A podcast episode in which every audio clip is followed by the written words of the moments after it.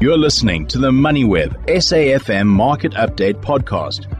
It's Monday, which means it's personal finance time, and we're taking a look at insurance uh, with everything going up. Insurance policies and insurance premiums would have no doubt gone up at the start of the year. If they haven't uh, already, then you are one of the lucky few that might still be uh, waiting on increases to take effect. Uh, but when we look at insurance and when we look at this very long month that has been January, uh, we often find ourselves thinking this could probably be an area to save on if things things are feeling stretched. I'm joined on the line by Thabo Twalo of Santam Broker Solutions. He's the Chief Underwriting Officer at Santam uh, to take a look at this. Good evening, Thabo. Thanks so much for taking the time. Uh, with everything going up, the first thought naturally is, of course, to say uh, perhaps I can cut back and I can not have insurance, or uh, I can just cancel the insurance premium and I'll set it up uh, again later. Why should insurance not be uh, looked at so negatively in that light? Good evening, Jimmy, and uh, good evening to your listeners as well. Um, I think, you know, there's a few things to consider uh, before you take that decision. One is very often the items that we insure are items that actually we are still paying off, uh, be it your house, uh, which might still have a bond on it, or be it your car that you might still be paying off. And the worst thing that could happen is if something happens to either of those items and one, have it, you don't have its use, uh, you don't have a car, and you still have to pay off something that you actually don't have. So to protect against that, it's a good idea to still have some insurance cover we can talk about uh, how much insurance cover to, to have, but it's it's never a good idea to totally cancel your insurance cover, especially on items where you still owe. I think obviously the other reason is if something does happen, you know, you know, not having a vehicle, uh, for example, can impact your ability to get to work or, or the cost thereof. So it's not only the cost of the vehicle itself; it's what life could possibly be the, ex- the extra expenses that would come up if you don't have that uh, use of that asset. So those are at least two reasons why the decision to cut down on insurance is maybe a little bit more complicated than some people assume. Mm. Let, us look at um, some of the other decisions that need to be made uh, there, Thabo. We've heard of people saying, or insurance companies at least saying, you can actually review your policy, but not many people know what that means. How is that different to having the, the, the policy continue as is, and what can be some of the benefits of uh, reviewing a policy? Thanks. That's a very good question, Jimmy. I mean, I think there's a there's a few things that as consumers we should just get into in the habit of and that's one of them is reviewing your insurance coverage at least on an annual basis so i mean the first thing you want to look at is the amount of the amount that you are insured for that it is comparable to the value of the assets that you that you are insuring so the example i can share was with my wife's ring which we revalued um, a few months ago only to realize that the amount that's stated in, the, in our insurance policy and the value of the ring are totally different. And if something were to happen to the to that ring, we would be underinsured. Um, so, so that is something that, as consumers, we just need to be careful of, and that can apply to uh, specified items like like rings, but it can also apply to to items that increase in value over time. So, if you've bought a couch for six thousand rand like ten years ago, the value of that couch might have gone up.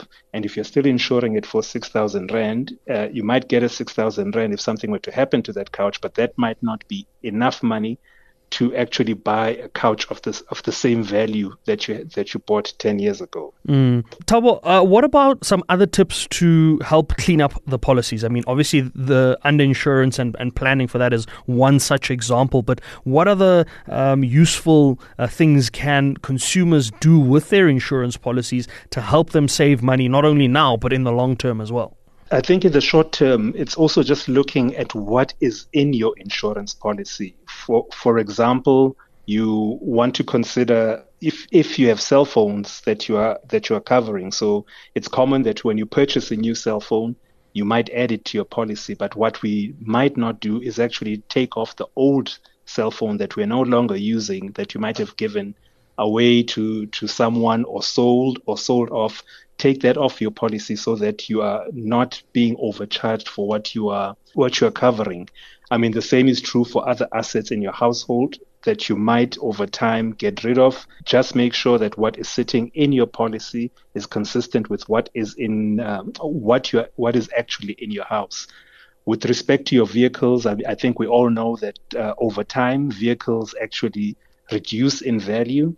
So here it's always important to check that the value of your the value that your vehicle is insured for is close to the market value. So what you'd actually get if you were to sell that vehicle, uh, given its uh, its age and the mileage that might be on the clock and the make and model of the vehicle. I think an, another tip is if you have a lifestyle change. Um, so, for example, you know you're now no longer uh, office bound and you're now working from home.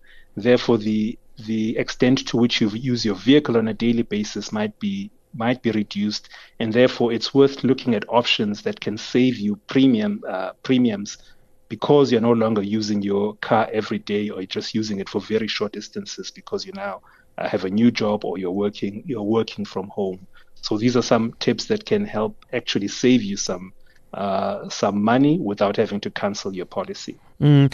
Thabo, I like that you bring up the uh, car example uh, as one, uh, but the other example you brought up earlier as well was on uh, just in general the debt that you have. And is it wise to insure certain uh, types of debt, um, whether it's things like the, the, the car that you're still paying off, the house that you're still paying off, or even a credit card that still has a balance? Is it wise to keep certain types of insurances on debt?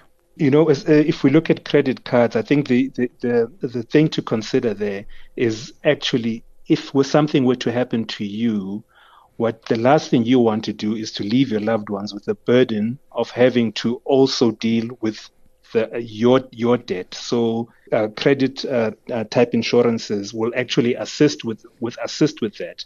But in general, anything that you have, any any asset that you have that you still owe, it's always a good idea to continue with your insurance. You can adjust your insurance uh, if you you absolutely need to to only cover the extent to which you are in debt. So if your car is you know if you if your car is worth 200,000 but you only have 50,000 rand debt left so it is also possible um, I wouldn't necessarily advise it but it's also possible to only insure insure it for a lower value in order to to ensure that if something were to happen, at, at an absolute minimum, that that debt is paid off. Mm.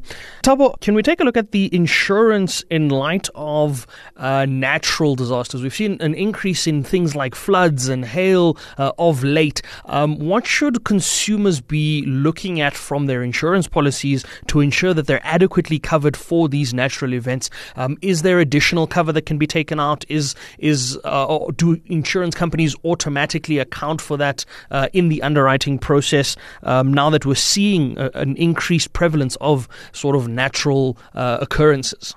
Yeah, another excellent question, Jimmy. I think we the the first thing you need to check in your policy is that you are covered for some of these natural perils. As you correctly state, the because of the high incident of flooding, for example, some insurers have started to curtail the cover that they provide for for for flooding, and so it's it's of critical importance to ensure that if you are you know to ensure that your policy actually covers flood and the conditions that are related to the to the coverage of of, of flood are also are, are also clear to you and updated as well. Um, because you definitely don't want to be caught in a situation where you think you're covered for something when in reality you are not. Um, so, but but to your to your to your point, uh, natural catastrophes have certainly been on, on the rise in the last few years, and and think even in recent months we've seen major hailstorms here in Joburg.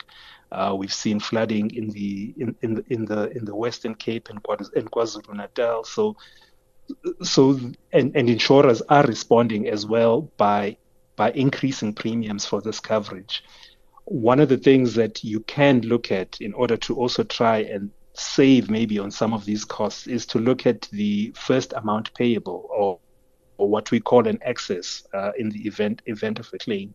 So if you increase your excess to a certain amount, then insurers are more willing to maybe reduce your premium uh, that, that that you pay for that particular coverage.